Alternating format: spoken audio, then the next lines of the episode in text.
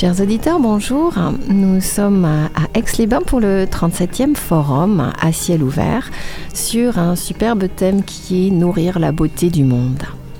Et euh, j'ai le grand plaisir d'interviewer frère Jean, que nous avons déjà reçu à la radio il y a quelques années et même à l'ashram pour des conférences.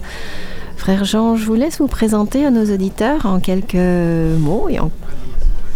Oui, euh, bonjour, bonjour. Euh, je suis moine orthodoxe, même je suis prêtre orthodoxe, donc hiéromoine. Euh, je m'appelle frère Jean, car je suis père Jean, mais bon, euh, le frère de tous et le père de personne, ça me convient tout à fait. pour me présenter, eh bien, je suis moine orthodoxe, je, dépends de la rue d'Aru à Paris, vous savez, on dépend toujours d'un évêque, l'évêque dépend d'un patriarche. Donc nous sommes dans la tradition orthodoxe. Et on a fondé un petit monastère, s'appelle un split, c'est-à-dire un petit monastère, dans les Cévennes, dans les Cévennes, où on accueille des pèlerins du monde entier. Parce qu'on a une association qui s'appelle la Fraternité Saint-Martin, où on demande aux personnes de témoigner de leur foi par leurs œuvres. Alors, quand je dis la foi, c'est pas vraiment chrétienne, c'est leur foi. Et, donc on accueille aussi bien des Japonais, des Russes, des Américains, des Français, bien sûr des Belges, des Suisses.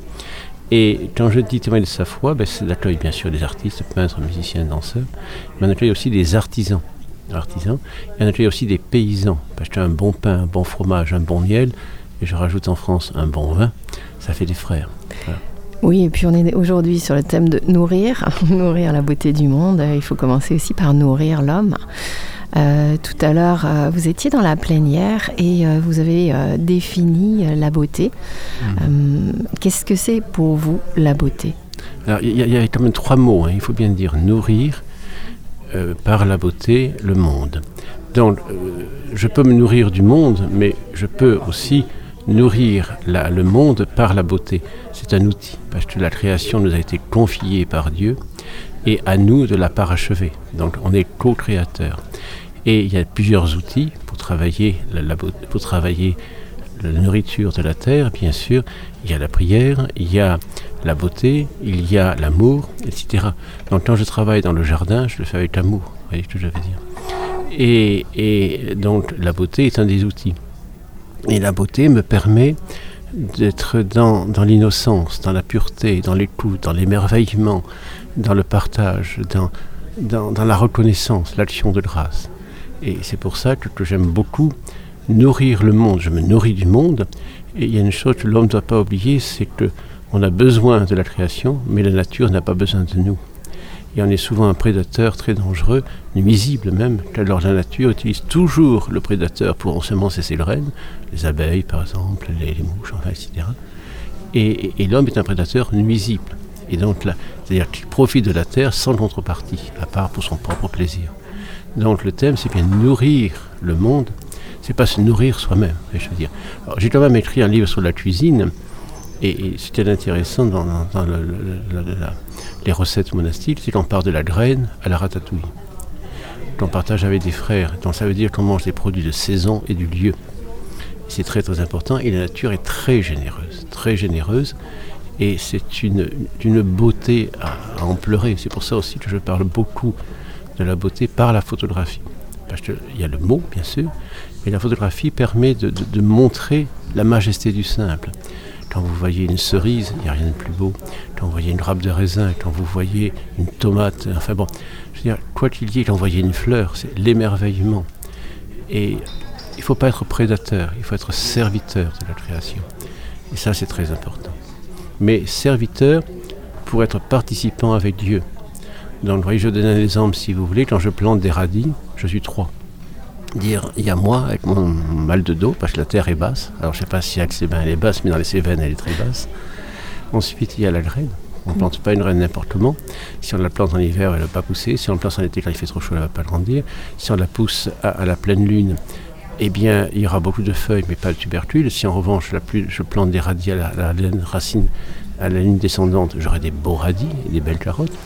Mais si je plante des tomates, c'est pas possible. Donc, je veux dire, donc il faut obéir à soi, il faut obéir à la nature, et il faut rendre grâce à Dieu. Donc chaque fois je m'incline, je mets une graine, je fais la prière du cœur. Donc je prie, Seigneur, Dieu, tu les sons. Et donc j'unis dans un simple geste le corps, l'âme et l'esprit. C'est-à-dire la terre, terre-mère, le Père céleste, et moi j'en deviens le médiateur. D'accord. Donc j'entends beaucoup de choses dans votre discours. J'entends l'humilité, j'entends aussi euh, l'observation de cette nature, la connaissance de cette nature, l'expérience, à travers l'exemple du jardin bien sûr, puisque ça demande du temps, je pense. Et ça demande l'ouverture du cœur. Oui. Et une, ouverture qui a deux sens. Une ouverture intérieure pour le divin, une ouverture extérieure pour contempler la création, être resté émerveillé et rendre grâce, rendre grâce. Pour ça, quand les pèlerins viennent, je réponds jamais à leurs questions, pour ainsi dire. Parce que si la réponse est dans la réponse, tous les intelligences seraient des saints. La réponse est plus dans la question. On est prêt à se remettre en question. Et les pèlerins qui viennent plutôt participent aux travaux du jardin ou de la cuisine ou ce qu'on veut. Et ils s'aperçoivent que la nature est un livre écrit par Dieu. Par exemple, il y a une question que j'aime poser, qui ridicule bien sûr, au sens littéral c'est est-ce la pomme a conscience qu'un jour elle deviendra pommier?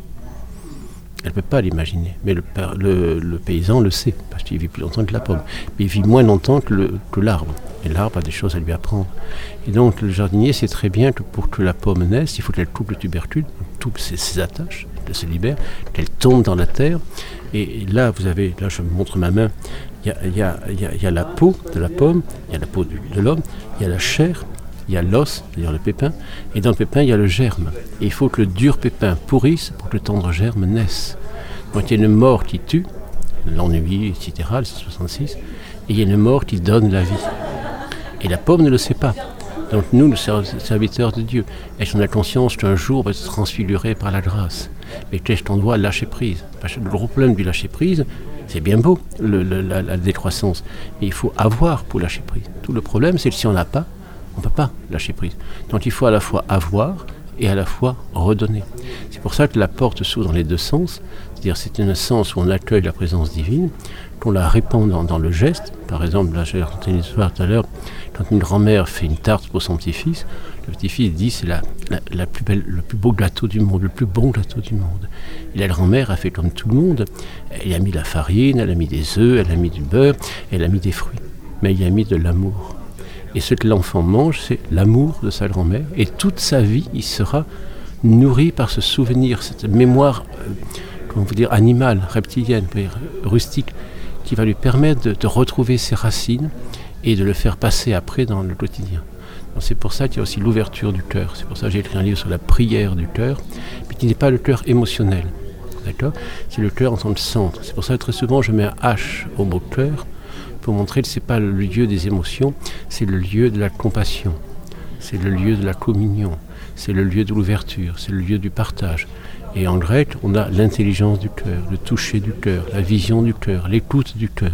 C'est pas le cerveau. Le cerveau a une fonction autre, intellectuelle. Alors que le cœur, c'est plus l'intuition, la clairvoyance, la clairaudience, la réceptivité, l'écoute, le don. Pas le don de l'avoir, mais le don de soi. C'est-à-dire un sourire, une caresse, une louange, enfin des, des choses simples. Oui, beaucoup de choses très simples en fait aussi. Comme le jardin, vous aimez beaucoup ça, j'ai l'impression. Et la cuisine. Et la cuisine. Et c'est vrai que ça s'adapte tellement à ce thème aussi. Vous mhm. parliez de la beauté aussi et de la transcendance. Je vous ai entendu dire que la beauté manquait parfois de transcendance dans l'acte humain. Avant d'être moi, j'étais journaliste et j'ai eu la chance d'annoncer beaucoup de très grands artistes. C'était Dali, si vous voulez, Béjar, Peter Book, Marcel Marceau, Jean-Louis Barrault, tous ces gens-là. Et je trouvais qu'il posait de vraies questions. Qu'est-ce la beauté, la simplicité, l'authenticité, la créativité, l'humilité, la répétition sans se lasser, la pureté du geste, la pureté du son, la pureté de la voix, en fait, etc. Et il me manquait quand même quelque chose. Et un jour, je suis allé au Mont Athos comme moine, je suis parti plusieurs années, et je demandais au Père, mais où est Dieu dans tout ça? Et il n'y a pas Dieu dans l'art, il y a simplement l'artiste qui se montre, qui s'exhibe, et qui, parle d'émotion, qui parle de tout ça, et c'est très bien, c'est très bien. Mais c'est de l'art terrestre, on peut dire. Et il me dit, mais Dieu n'est pas au-delà des mers pour que tu dises tu iras le chercher, il n'est pas au-delà de la terre pour que tu dises tu iras le chercher, il n'est pas au-delà des cieux pour que tu dises tu iras le chercher, il est dans ta bouche et dans ton cœur pour que tu le mettes en pratique. Alors ça allait, mais il a ajouté une phrase, parce que je lui ai dit, mais alors où est Dieu? Il m'a dit Dieu est un au-delà, au plus profond de vous-même. Donc c'est la transcendance, mais la transcendance qui est immanente. Il y a une transcendance qui est en perpétuel recommencement. C'est pour ça que la photo me permet de le montrer. Parce que si je prends tous les jours le même sujet en photo, euh, par exemple une croix à l'extérieur, ce n'est jamais le même ciel.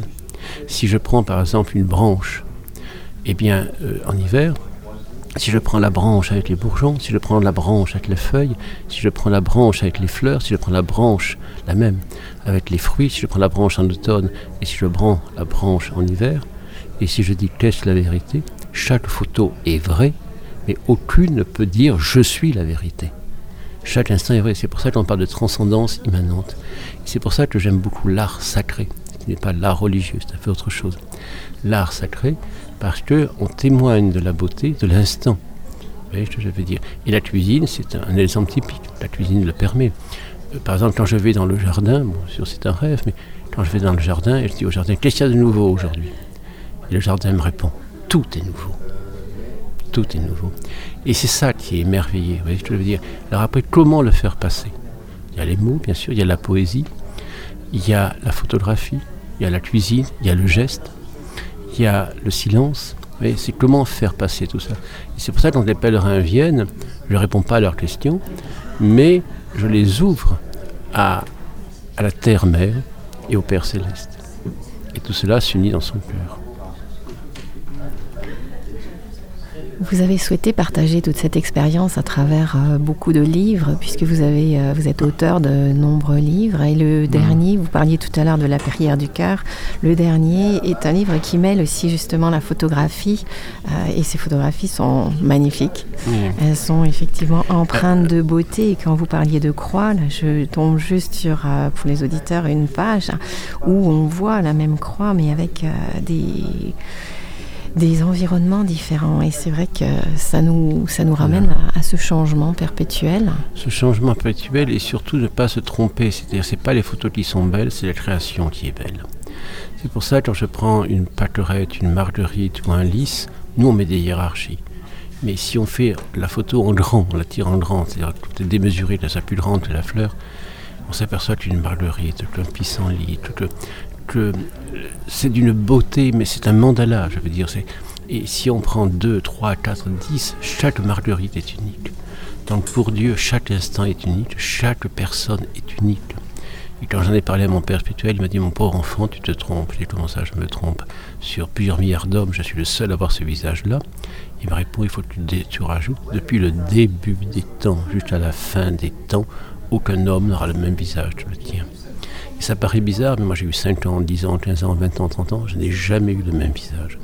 Et si vous me connaissez, vous me reconnaîtrez, où que je sois, je sois à Delhi, que je sois à Paris, à Rome, à Jérusalem, que je suis le seul homme à avoir ce visage-là. Et aussi, c'est pour vous aussi. Et donc là, je découvre que pour Dieu, chacun est unique. Chacun est unique. Et ce que fait l'homme, c'est que l'homme uniformise. On va dire ça c'est une pomme, c'est une golden, ça c'est une fraise, ça c'est une... etc.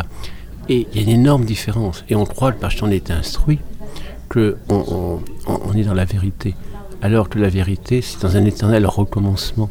Tout à l'heure, je parlais de, la branche. Si je marque la vérité, toutes les photos sont vraies, mais aucune ne peut définir la vérité. On ne peut que la vivre. C'est pour ça que la foi est un vécu. Ce n'est pas une philosophie, ce n'est pas une psychologie. C'est un vécu d'un texte inspiré. Excusez-moi. Merci beaucoup, frère. C'est moi qui vous remercie. Euh, vous avez euh, peut-être un. Ça va hmm. Vous avez peut-être un dernier conseil pour euh, nos auditeurs? Aimer Dieu, aimer la terre, s'aimer soi, aimer l'autre, et de rendre grâce. De rendre grâce, parce que c'est bien d'aimer, mais d'en avoir conscience. Alors là, c'est plus beau. Merci beaucoup, frère Jean. C'est moi qui vous remercie.